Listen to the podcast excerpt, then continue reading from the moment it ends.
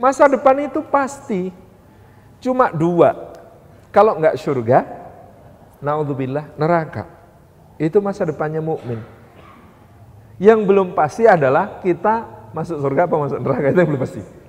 Kita pengennya masuk surga. Maka Allah Subhanahu wa taala mengatakan am hasibatum an tadkhulul jannah. Memangnya kamu mengira kamu pasti masuk surga? Enggak, Allah menguji kok. Maka yang kita lakukan adalah mempersiapkan diri menghadapi ujian-ujian itu. Soal yang ada di dunia semuanya itu ada jaminannya. Wa ma min dabbatin fil ardi. Tidak ada yang melata di atas bumi melainkan Allah Subhanahu wa taala yang menjamin menanggung rizkinya. Termasuk jodoh soal rizki juga. Rizki jaminannya Allah Subhanahu wa taala. Yang belum jaminan itu tadi masuk surganya. Itu yang lebih patut kita risaukan. Kalau kita sudah merisaukan itu insya Allah produktif. Kalau soal dunia tidak usah dirisaukan. Karena saya tanya akhwat, memangnya punya suami soleh penting? Penting nggak akhwat? Hah? Punya suami soleh itu penting nggak? Penting. Saya tanya dulu. Ada dua wanita paling mulia yang disebut Quran. Yang satu namanya Maryam. Siapa suaminya? Nggak ada. Yang kedua namanya Asia. Siapa nama suaminya? Fir'aun. Soleh nggak? Sama sekali. Ini dua wanita, yang satu tidak punya suami, yang satu suaminya tidak soleh. Bisa jadi wanita paling mulia sepanjang zaman. Kalau begitu suami soleh penting nggak?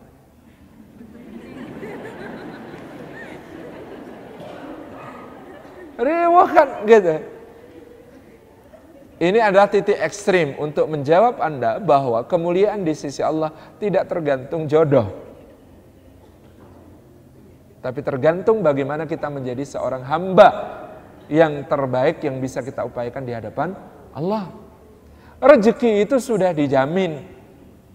Maka jangan sampai kita nanti bekerja dengan niat mencari rezeki. Mau sudah dijamin kok dicari? Jangan niatkanlah bekerja kita mencari pahala. Karena pahala belum dijamin. Kalau kita mencari pahala, maka pekerjaan itu harus lebih dari sekedar profesional. Dia harus etkon, ditekuni sampai ahli. Dia harus ihsan, dilaksanakan. Seakan-akan Allah yang melihat kita. Kalau kita tidak melihat Allah, yakin Allah melihat kita, gitu ya, ihsan itu dikerjakan melampaui harapan para penikmat hasil kerja kita, melampaui harapan para klien kita, melampaui harapan atasan-atasan kita dan ikhlas semuanya karena Allah Subhanahu wa taala. Kalau pekerjaan kita kayak begitu, kalau pekerjaan kayak begitu, coba bayangkan, jangan sampai level begitu, nggak usah sampai level begitu.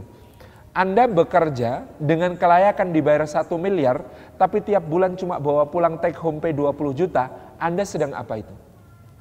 Menabung 980 juta kebaikan di sisi Allah.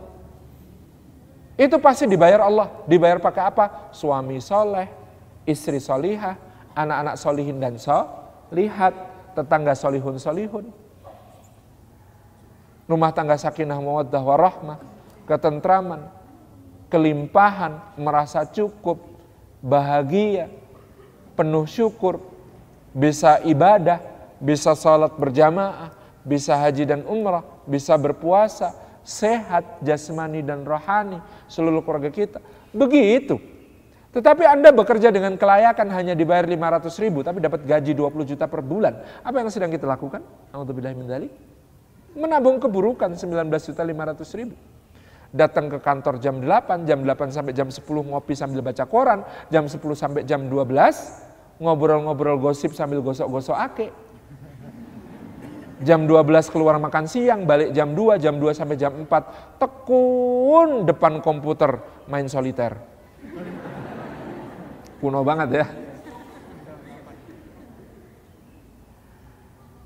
Nah, yang begitu, kinerja yang begitu, itu mengundang Prahara, pasti. Jadi apalagi ikhlas yang tadi layak dibayar semiliar itu, itu bisa nabung 980 juta kebaikan.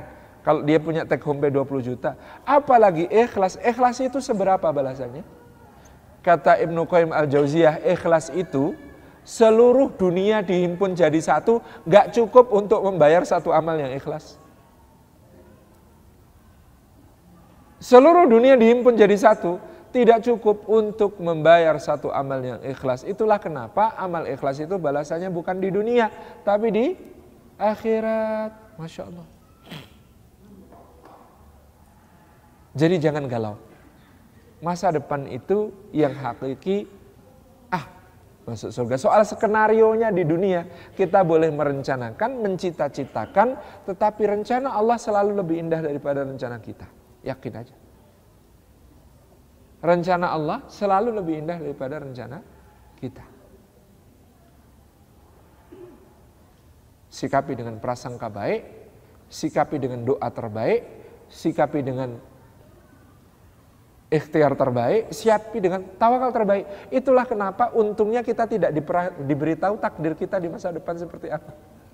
Dan untunglah para periset inventor tetap belum bisa menemukan mesin waktu yang membuat kita bisa melongok masa depan kita kayak apa. Kalau sudah bisa agak horor kita bayangkan masa depan sendiri. Aku tahu masa depanku. Aku nanti akan mati di tempat seperti ini. Di waktu ini. Pada jam sekian. Lalu mau menghindari kematian. Oh nggak bisa. Tetap. Maka bersyukurlah tidak tahu tentang masa depan itu wajib kita syukuri. Untung kita nggak tahu. Kalau tahu, oh horor. Tahu tentang masa depan itu bukan bukan sebuah gift yang indah, itu horor. Maka jadilah hamba sejati yang berprasangka baik, berdoa terbaik, berikhtiar terbaik, bertawakal terbaik. Sudah, all.